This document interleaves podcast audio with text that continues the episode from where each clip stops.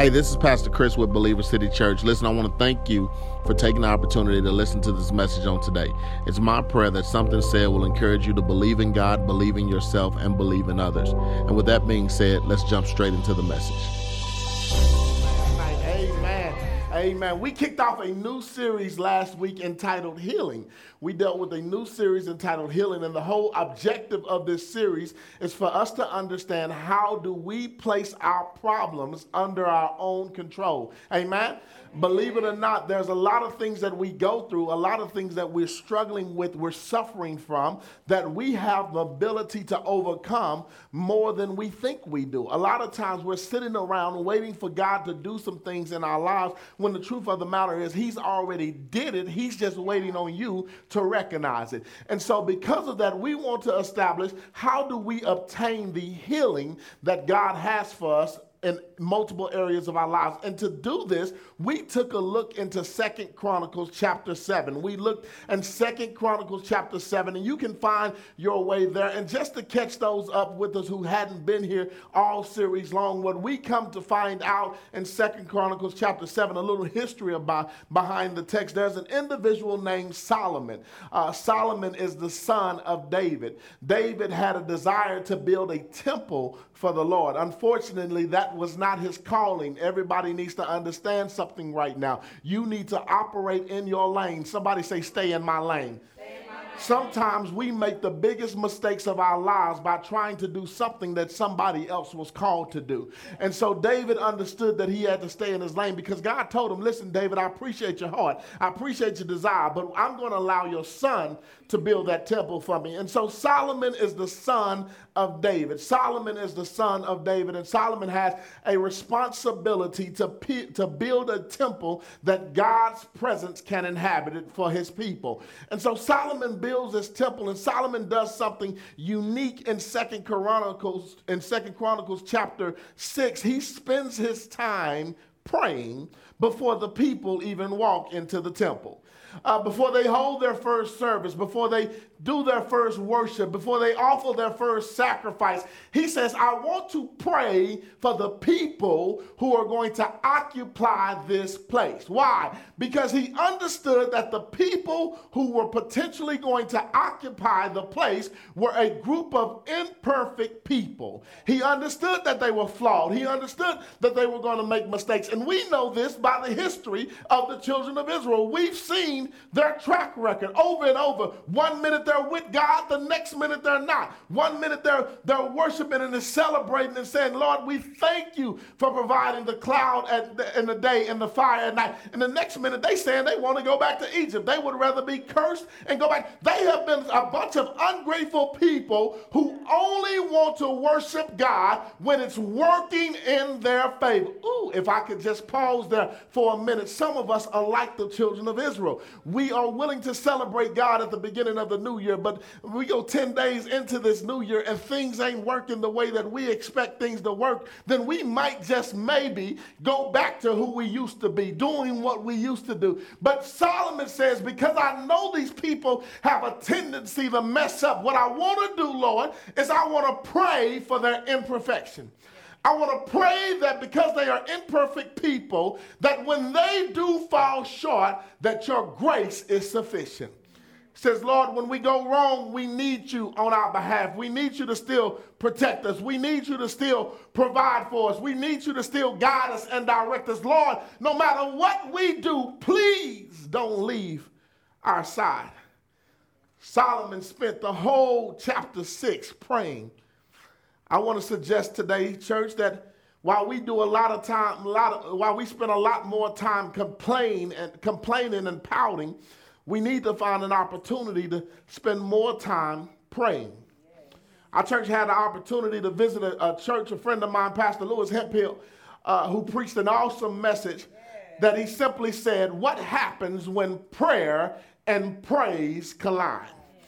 I was so mesmerized when he brought up this text, bringing about the understanding when Paul and, and Silas was locked in prison and, and they, they needed to be free. They were facing the opportunity of, of being crucified, persecuted, to be put to death. And, and in the midst of what they were going through in the midnight hour, that's what he said, in the midnight hour, they found the opportunity to pray and praise. And something happened when they began to pray. Something happened when they continued to praise. The Bible says the chains were broken, the walls came tumbling down. There's something about when prayer and praise collides, freedom happens to be produced. And I want to suggest today that we are we are seeking a healing that that is designed to free us from some circumstances and some situations that we've been afflicted by. Uh, some of us are struggling and we're hurting financially. Some of us are struggling and we're hurting relationally. Some of us are struggling and we're hurting mentally. And we are seeking healing, but the problem is that we're seeking it in all the wrong places. The Bible says in Second Chronicles chapter 7, uh, when they went into the temple, God inhabited that place. I want to believe that it's because of the prayers of Solomon, because of the passion of Solomon, and because of the purpose of Solomon that God found himself in the place of Solomon.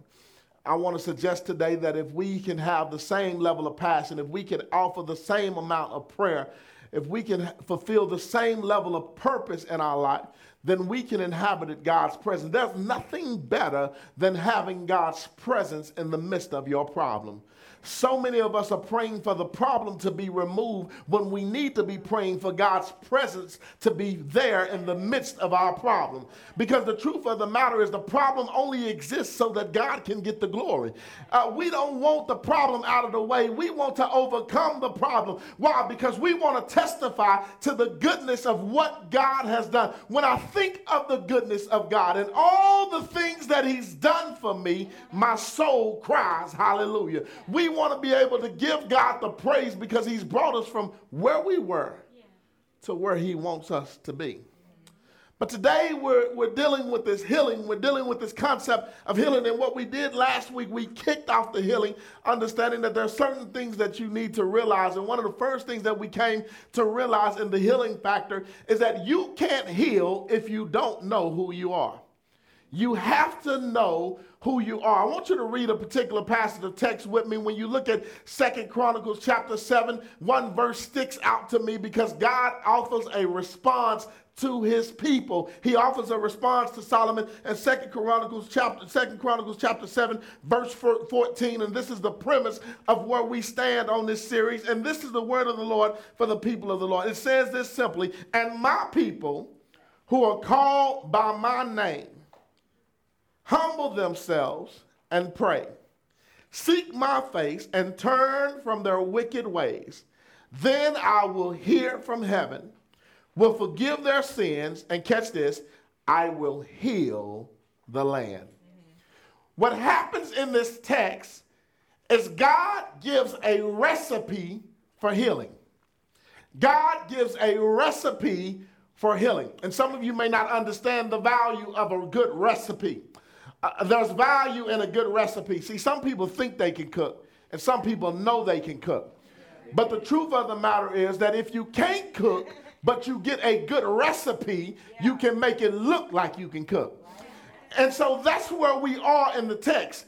We need a good recipe because we don't have the answers to fix our own problems. And so what happens, God says, I'm going to give you an answer. Whenever you're going through something, whenever anything is not working out in your favor, whenever you feel like giving up, there's a simple recipe that I want you to utilize and share. He says, First, I need you to know who you are. If my people who are called by my name. I'm not going to spend too much time on that because last week we spent a lot of time on that and understanding who you are. The devil's main trick is to trick you about your own identity. He wants you to think that you're less than who you are, that you're worthless, that you have no value, that nobody loves you, nobody cares about you, that God is not here for you. And what God does, He says, Listen, I need you to always remember who you are. If my people, who are called by my name. Healing begins with the realization of who you are. I don't care what your husband, your boyfriend, your mama, your daddy, your uncle, your granddaddy, your friends, your bullies, I don't care what they've called you. If they've called you less than a child of God, they are a liar. God clearly defines if my people who are called by my name, He takes ownership of them. I want you to understand they are a flawed people, and He still takes ownership of them. They're the same people who have complained, who have griped over and over, who have turned their back, but he still takes ownership of them. What are you saying, Pastor? Just because you're jacked up, just because you've messed up, doesn't mean that God has disowned you. You're still his people who are called by his name. The step one to understanding how do I begin to heal, I must first realize who I am. I must first realize who I am. Today, we're going to begin essentially a series within a series because after he tells us to identify who we are, then what he shows us is through your realization, there's a certain reaction that should be produced. I want to make sure that you understand this. When you realize who you are, it, it, requires you to react a certain way. Somebody doesn't understand that. I'm glad my dad's here today. Uh, th- there's something that you have to understand. As a kid growing up, I wasn't the best kid. Sometimes I tried to act the fool. Sometimes I tried to do whatever it was that I wanted to do. But there was a rule in my house. You might get away with some things in this house, but when you step outside of this house, you better understand that you're representing me. And so there are some times I may slip up inside of the house. I may get away with it a little bit, a little warning or something. But when I begin to act a fool on the outside of the house, it requires me to have a certain consequence. Why? Because I realize that I'm the son of James Earl Robinson. And that comes with a level of responsibility. I don't care what Michael's kids do, I don't care what Jimmy kids do. I'm telling you what James kids is going to do. Because of who you are, you have a responsibility to react a certain type of way. As believers, as Christians, as children of God who are called by his name, we have a requirement to react to life a certain type of way. The problem is that when issues come our way, we forget how we're supposed to act. When things come our way, we forget who we are and what is the, the job description, what is the requirement of how we're supposed to behave in the midst of life situations. Can I tell you something? If we remember the protocol to how we're supposed to behave, things wouldn't be as complicated and confusing as they are. Things wouldn't seem so difficult. Things wouldn't seem so harsh if we could remember that we are children of God. And as a requirement of being a children, child of God, you have a certain responsibility, a certain way that you're supposed to conduct yourself day in and day out. And so gee, this is what God says. He says, listen, if my people who are called by my name, and the reason why he's sharing this is because he says, listen, Solomon, I heard your prayer. I understand y'all not perfect. I understand you're going to mess up. But this is what I need you to do when you mess up. I need you to realize, I need you to check yourself before you wreck yourself. I need you to realize that you're my people who are called by my name. And he gives us four simple steps. I want you to write these down. These are the four things, the four crucial things, and you'll find them on the screen. The four crucial things that we must have, the acceptable practice of a believer. First one that you have to understand is we have to be willing to humble ourselves. The second thing that you have to realize is that we have to be willing to commit to a life of prayer. The third thing that we have to come to understand is that we have to be willing to seek God's face. The fourth and final principle is that we have to be willing to turn. Turn from your wicked ways. I want you to understand something. When you read this in the text, there's a conjunction in the text. I'm not an English major, but I am going back to school next semester. And so I want to make sure that you understand something. There's a word and that's connected between every phrase. The Bible says, if my people who are called by themselves will humble themselves and pray and seek my face and turn from their wicked ways. Catch this. This is the problem with many of us. Some of us want to humble and pray, but we don't want to seek or turn. The problem is that you have the recipe. You have to have humble, you have to have prayer, you have to have seek, you have to have turn. I want you to understand something. You can't make a cake without putting eggs in it. It's not going to work out. And so essentially, what's happening is God has given us a recipe for success, and we're saying, oh, I just want to take this part out. I don't want to turn from my wicked ways. God, I will, I will be humble, I will pray, and I will seek your face. But I'm not going to give up my boo. I'm not going to give up my habits. I'm not going to give up my problems. Because I, I'm going to keep that part of me. And so it does me no good to teach you this if you don't understand what you're about to learn requires you to have all of it and not just some of it. You have to be willing to take all of it and not just some. I'm going to tell you right now, this is the disclosure for this message. If you do three out of the four, you will still fail. I'm telling you right now. It's not going to work. You don't get to come back and point your finger at me. You don't get to blame God. If you only do three out of the four, you will fail. It's not going to work out. He says, if my people who are called by myself will humble themselves and, and pray and seek my face and turn from their wicked ways, then this is what he says. Because you know who you are, because you do what I ask you to do, then I will heal the land. What do you mean that you will heal the land? I will fix every issue within your life. Whatever that you're hurting from, whatever that you're longing with, whatever it is that you're desiring, whatever it is that's a problem to you, I will fix it. I will not remove the problem, I will fix the problem. I will make life better for you. I will heal the land. Pastor, are you telling me that I don't just have to come to the altar, lift my hands up, and fall out on the floor to receive healing? No, he said, if you humble, pray, seek, turn, then I will heal the land. What are you trying to do to me, Pastor? I, am trying to help you understand that the responsibility is on you for your life to change. Have you not noticed that over and over in the Bible that God has already made the first move? He's just waiting on you to make the next move. And I don't know if you ever heard this saying, but we need to get to the point where our next move is our best move. So many of us are failing to make the proper next move. We're setting ourselves up for failure because we're not putting our best foot forward. And so he says, Listen, I've done my part. All I need you to do is humble yourself, seek my face, pray, and turn from your wicked ways. And if you do what I'm asking you to do, I will heal the land. I will change things in your life. I don't want to fast forward through this. Because what I've come to understand in studying this text is that some of us don't know what humility is.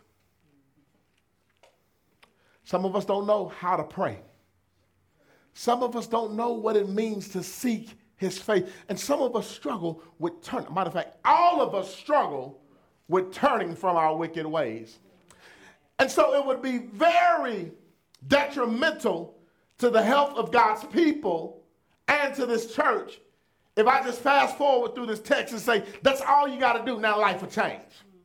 So, what I want to do today is I want to find ourselves putting our vehicles, our spiritual vehicles, in park because there's something that we need to understand. He gives us a principle, number one, and that is that we should be humble. And so, today, as we lift off and we go into this message, this series inside of a series dealing with healing, I want to simply title today's message Healing Through Humility. Healing through humility. Humility is a lost art in today's work, in today's world. It's a lost art in today's world because social media has caused people not to be humble. Social media drives people to be boastful. Social media drives people to be envious. Instagram, I always want to show where you're at, what you're eating, who I'm with hashtag this, hashtag that. It, it, it, it, does that. I mean, I was I was convicted myself yesterday. I know everybody couldn't make it to the Cowboy game, but I wanted to show off. I'm in the stadium, baby. It's going down. Look at me right by the field. That was not a humble moment in my spirit last night. I was very boastful. I don't have to watch it on TV. I'm watching a 50 yard screen, baby. It's there was no humility in my behavior. And the crazy thing is that many of us are walking through life and we don't know what it means to be humble because the word ha- the world has given us egos has caused us to be prideful has caused us to be jealous envious and so humility is something that we have lost many of us can't even define humility if we had to we don't understand what it means to be humble and so it, it, it, baffled me when god says listen humility is a requirement for healing Humility is a requirement for healing. If you don't have humility, then it's impossible for you to be willing to be healed. And I had to think about this. What does this mean that I have to I have to be humble? What does this mean that I have to, to put myself in a position that I'm, I'm submissive, I'm surrendering? What does this mean? Why is this important? And I, and I thought about I thought about what happens to people who are in situations that need people, but they're not humble enough to admit they need people or willing to accept the help of somebody else. What happens to those people? I mean, I want you to think about it for an example. Somebody was, was injured. They was injured and they didn't even, they, they were trying to make it through life. They were struggling they, they hurt themselves bad, whether it was mentally, physically, or spiritually. And they're walking around and attacking everybody else. And here it is, there's somebody that can really help you, but you want to act like you got it all together. Now, I got this. You can't tell me what to do. I know what to do. They are ult- ultimately putting themselves in a position where they can perish, where they can fail, where they can die, spiritually, emotionally, physically, whatever. They can die because they're not willing to accept the help of somebody else because they're not willing to humble themselves to a position that says, I need somebody else. And so I begin to understand listen, I don't want to die. I don't want to die in the situation that I'm in. I don't want to die jacked up, not having things together. And so let me find a way to humble myself. God, can you teach me what does it mean to humble myself. And so there's three things that I want you to understand that I come to observe and, and, and studying and, and evaluating what humility is, is and what humility does for the human being, for humanity. The first thing that I want you to write down and we'll talk about real quickly is reacting with humility clarifies your reality. I need you to catch that. Reacting with humility clarifies your reality. What does that mean, Pastor? What are you trying to say to us? I want you to understand is when you come to God and you are humble, what you're doing is you're showing God what you think. You're showing God what you think, how you view life. What is the reality of what you're going through? Why is that so important? Because some of us go to God and we shake our finger at God like, God, you owe me. God, you better provide. God, people that did me wrong all my life. You don't care about me. God, you better make it come through. That's how we come to God. And so when we're doing that, we're not coming to God in a humble manner, which means that our perspective on reality is all jacked up. Can I tell you something? When you come to God the wrong way, there's no possible way outcome that He should do anything for you. Why? Because why should I reward your foolishness? Why, if I reward your foolishness, I want you to understand the message that God is essentially sending to you. If I reward your foolishness, what it's saying is your current behavior is okay. If I accept the fact that you're going to tell me what you need, if I accept the fact that you're going to tell me how life should be, if I accept these facts, then what I'm coming to say is that I believe that the truth is that I have to give you whatever you want whenever you want it. Mm-hmm. When the reality is, that's not how God works. The reason why we have to be willing to humble ourselves in the presence of God is because when we react through humility, it clarifies our reality. When you're able to get to a position of humbling, when you're able to get to a position where you have willingly submitted, surrendered to God, what you have ultimately says is that I know that I'm not in control. I know that what I thought was right is not right. And so what I have to do is I have to submit to your will growing up, I was a, a hill in my neighborhood. I probably told this story before. There's a hill in my neighborhood. Doesn't seem so big now when I go back over there, but it used to be huge. That hill, I mean, it must have shrunk over the years. And what we would do, we would ride up the hill. Y'all know how y'all stand on the bikes and ride up the hill. We would ride up the hill, all to get up the hill and race back down the hill. We wanted to race back down the hill. Now this is a new subdivision. You know, they they they made these subdivisions small back then. They put you couldn't park two streets and still barely drive a street down the, or drive a car down the middle of the street. It was very tight. And my mom and dad used to always warn me, don't ride that bike down that hill. Because one day somebody's going to open their door and something's going to happen to you. And I wasn't humble enough. I wasn't humble enough to listen to what they say. I was hard headed. See, when you're not humble, you're hard headed. And so I get up the hill with my friends. And this day I decide I'm going to lead. Everybody's going to follow me. Eh, And I, I, I just sanded my, I just sanded my bike down. I had a Huffy. I didn't have a D, BMX like everybody else. So I sanded all the paint off my bike to make it chrome. And, and so I wanted it to look like one of them Diamondback BMXs. And, and so I'm here and I'm getting ready to go down the hill. And I take off down the hill. And the minute I get down the hill, I don't know what happened, but obviously somebody opened their door. All I remember is hitting the concrete and waking up in the arms of somebody at my front door. I don't remember getting from point A to point B. But what I do remember, in the midst of my pain, face skipped all up. Yeah, God is a healer. He fixed this thing, made me look better than ever. But he, so, so, so face all skipped up, body all bruised up. But what he does, he, in the midst of my pain, as the man carries me through my front door, I don't remember if it was my mom or dad who opened the door, but in the midst of my pain, I'm hurting, asphalt is in my face. And in the midst of what I was going through, the man carried me through my front door. And here it is, I'm in the arms of somebody at my front door, and all I can do is look up. Again, I don't know if it's my mom or dad, but all I remember is saying, I'm not going to do it anymore. That's all I remember. That's all I remember is saying, I'm not going to do it anymore. Pastor, what are you trying to tell us? In the midst of my problem, in the midst of my pain, is where I found humility.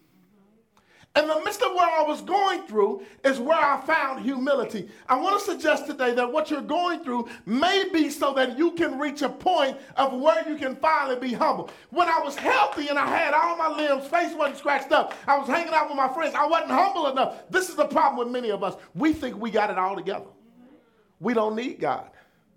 And so, as a result of us feeling like we don't need God, we're not humble.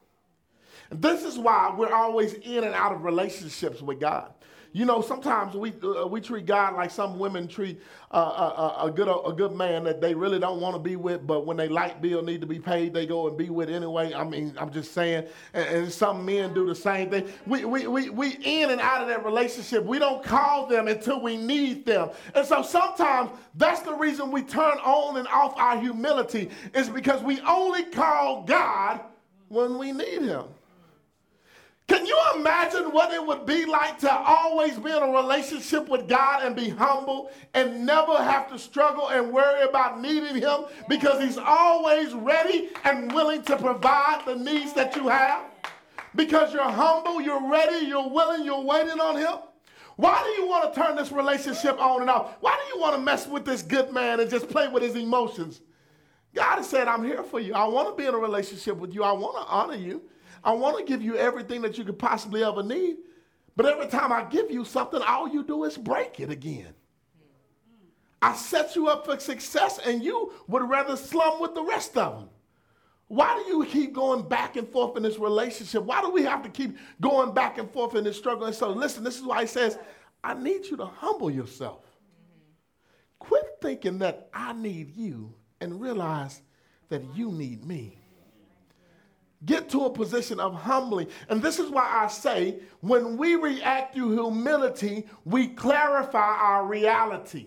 Have you never understood that when you when life is going rough for you and you have a lot of problems and you begin to cry out to God and things happen and things change? You know why? Because you've humbled yourself and you realize you need them. Imagine if you did that every day of your life. Yes, yes. Imagine if that was every day of your life. Lord, I need you. So what? I got a tank full of gas. God, I still need you.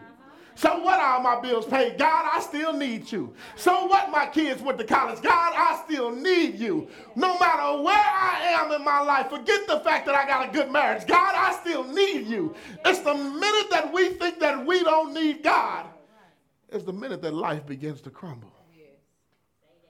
We put ourselves back in a situation where we got to fight harder just to get where God wants us to be already.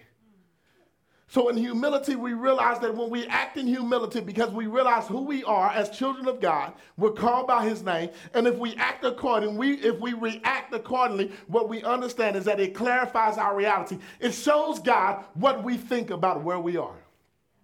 The second thing I want you to understand what humility does is reacting with humility expresses your reverence for God. Reacting through humility expresses your reverence for God. Some of us say, Pastor, what is reverence? Why do we have to talk about this word reverence? Let's just replace it. If you don't understand reverence, put in respect. When you act, when you react with humility, you're expressing the level of respect that you have for God.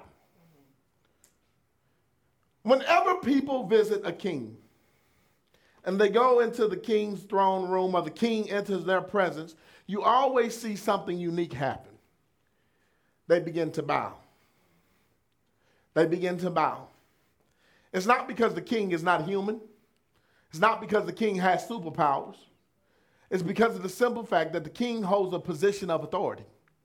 And because the king holds a position of authority, they humble themselves before the king when we can get to the point of understanding that forget that God has superpowers, forget that He can do amazing things, forget that He can call the heavens and earth together, He can move the waters, forget all of that. I mean, that's cool. We know that. He's God. But can we ever get to the point where we just simply are humble because of His position of authority? Yeah. Can we just be humble because He is our Father? Mm-hmm. Because He is God? Can I tell you something? I've, I've never, I, I, I, try to always have a clean mouth. I, I, I might stub my toe every once in a while, but I, I try to always stay straight. The pastor's not perfect. Pastor's not perfect. But there's one thing I've never done is ever slipped in front of my parents. I've never slipped in front of my parents. I've never, I've, I've done a lot of jacked up things wrong, but I, I will never do them before my parents. Why? Because I have a level of respect for their position in my life. It requires me to react a certain way because not only do I know who I am, I know who they are. And so it puts me in a position where I reverence them. I reverence them. And my dad might not even trip, he might not even worry about it, but I love you and I reverence you enough that I will not disrespect you. Can I help you understand something? The reason why God requires humility is because he needs to know that you, through your reverence, you respect me and you love me enough yes. that you will honor me. That's what God desires. He doesn't desire for you to be in a relationship with him, Rich, just because of what he can give you. That's called using. God is not your sugar daddy. It don't work like that. Can I, can I help somebody today?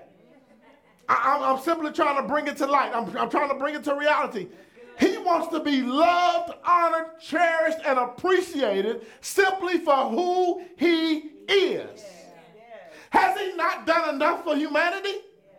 Look at what he's done over the course of time. He created man. If that wasn't enough, he gave them dominion over the earth. If that wasn't enough, when they fell short, he still walked with them. If that wasn't enough, when the earth went wrong and he went wrong, he still provided a way for them. Over and over, he has been God. Can we not just say thank you for just being God? Thank you for honoring me. Thank you for appreciating me. And so, because of that, God, that I want to, I humbly approach you because I respect your position. And in respecting your position, I also want to make sure that, that you understand I love you just because of who you are. Not because I'm expecting anything else from you. Old saints used to say, if the Lord doesn't do anything else for me, he's done enough. Can we ever get to that point where we we are just humble enough that we appreciate what he's done. Can I tell you something? Every morning I wake up, man, I don't even, the first thing I do now is not check my Facebook.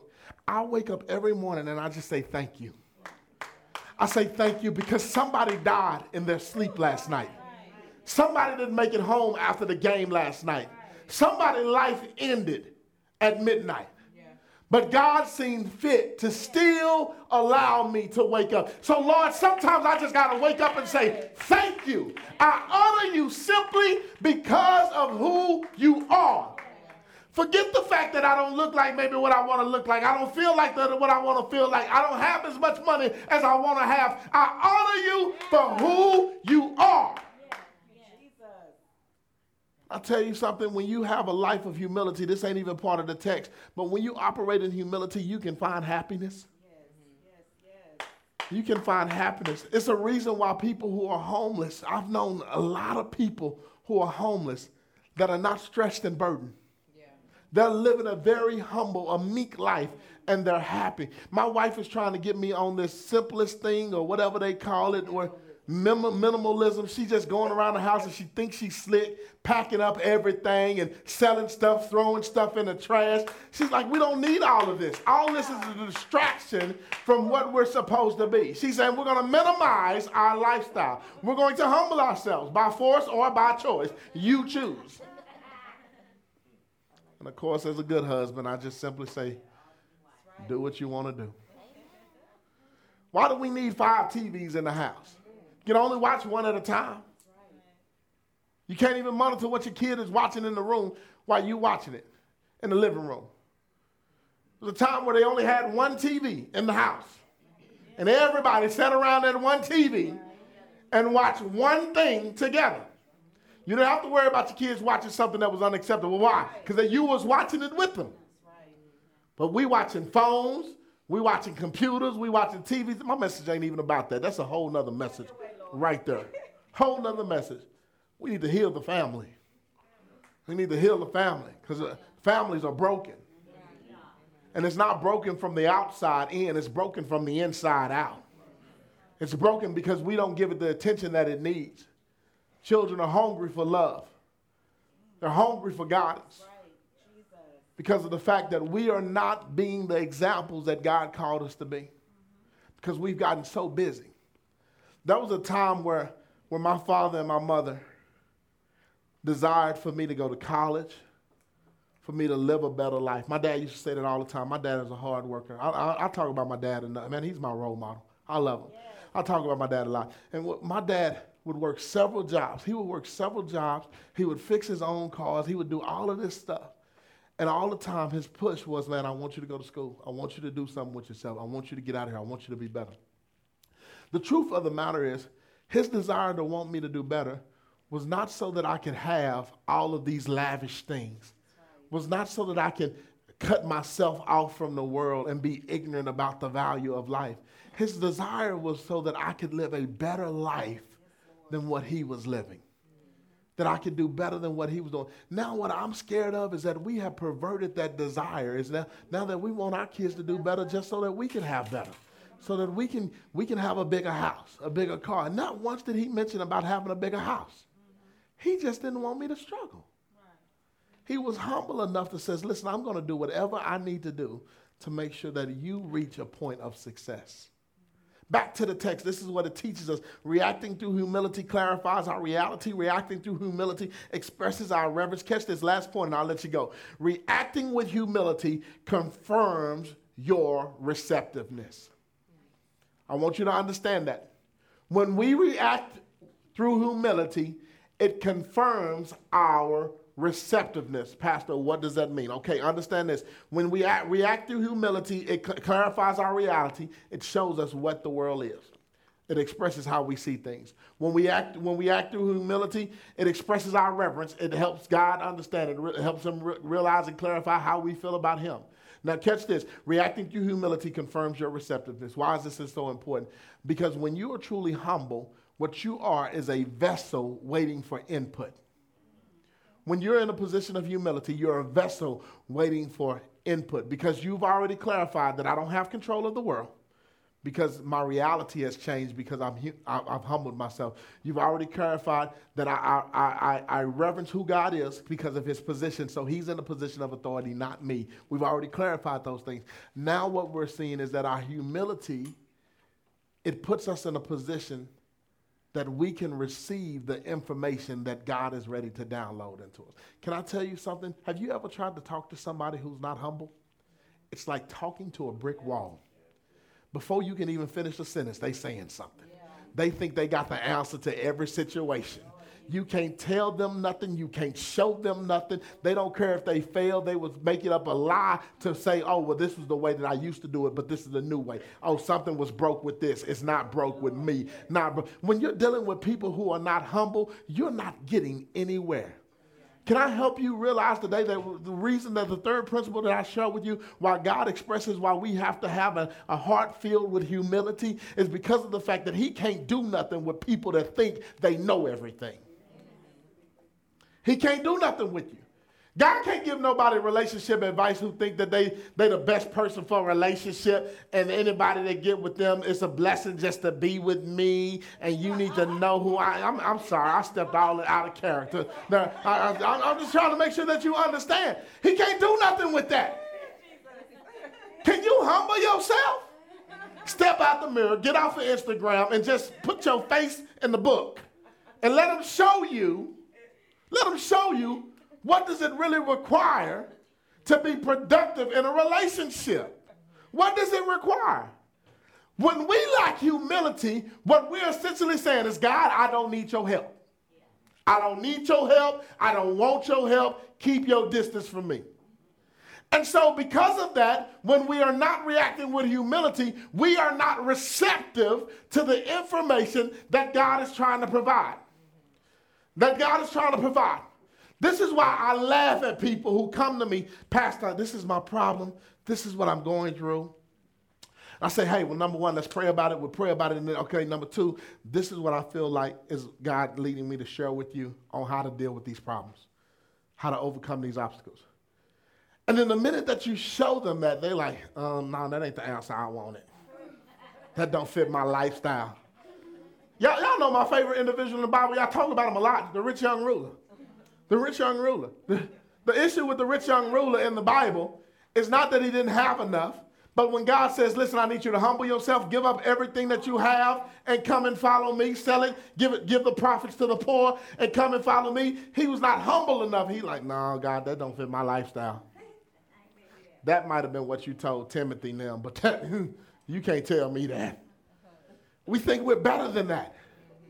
And so, as a result, when we lack humility, what essentially are we are doing, we're putting in ourselves in a position where we are not being receptive to receive the information that God is trying to download to us. I don't have cable in my house. My wife is a minimalist now, and so she she minimalizes all of it. I don't I don't get to watch the games on ESPN when they play on ESPN because she she's minimizing my life uh, and so I, am walking around. I'm walking around with. I have a TV with an antenna on the wall. Y'all know how it used to be back in the day. An antenna with a TV on the wall, so I only get local channels. So don't ask me if I watch the show if it ain't on local channels. This is what I'm going through in my life right now. Now, there's a problem in my house, and, and this goes with the text. I want you to understand this. In my house, there's one individual that uh, affects the antenna in my house, and that's my wife. She has too much electricity flowing through her body. And so, in the midst of me watching something, she will have the audacity to want to fold up clothes, put them in the drawer, and stand right by the TV. And y'all know what happens when the antenna, the receptive, is, is affected then everything just freezes. I'm looking at a TV. ain't nothing happening. You already kept me. I can't even watch cable no more. But now you're interfering with my reception. And so what I have to do now is I close the door. Stay out of this room. Don't come in here because you're interfering with my reception. I'm here trying to receive something and you're interfering with my reception. Catch this. I want to help you. All of us have things that interfere with our reception. All of us have things that interfere with our reception. And the problem is that we won't kick those things out of our way. We won't kick those things out of our way. And so what we're ended up doing, catch this, because when she interferes with my reception, what happens is everything freezes. And then I want to I want to help you understand something because what it eventually says now is it says no signal. That's what it does. No signal. And you know what happens the, when it says no signal? I ain't moving, she ain't moving. Nobody is progressing. No information is being downloaded. We don't understand anything. Can I help you realize that some of us, the reason why we're at a standstill in our life is because we have no signal. Something has interfered with your reception, and as a result of it interfering with your reception, you're at a standstill, they're at a standstill. And it's not that God doesn't want to download any information, the information is being downloaded, but the problem is that you've allowed something to interfere with your reception. You allowed some man, some woman, some job, some finances. You've allowed something to interfere with your reception. And as a result of it, you are the reason you're not progressing. You are the reason that your life is broken. You are the reason that you're struggling. It's not God. It's not even the devil. It's you. It's you allowing something to interfere with God giving you the information that He wants to provide. You've allowed something to interfere. And so, what you have to do is you have to get yourself in a position of authority that says, listen, get behind me. Remove yourself from here. Because that's what happens. Until I communicate with my wife that you're the problem. Every time you walk in this room, my TV is messing up. I need you to move. Until I communicate that, she just keeps doing what she's doing. It just keeps happening. And then it gets to the point where she finds it funny. and so what has to happen, I have to show that I'm serious. I'm to close and lock the door. You can't come in here anymore. It's time in our lives for us to close and lock the door on some things. It's a new year. You ain't got to carry that stuff in to the new year. Close and lock the door on that thing. Whatever it is that's interfering with your relationship, your reception, close and lock the door on that thing. Don't allow it to dwell in the same place that God is dwelling. Because what we understand through the text is light and darkness has no fellowship. I'm not going to fight with an addiction anymore. The addiction, you get out of here. I'm not going to fight with infidelity anymore. And infidelity, you get out of here. I'm not taking those calls late at night. You get out of here. This year will be the best year of my life.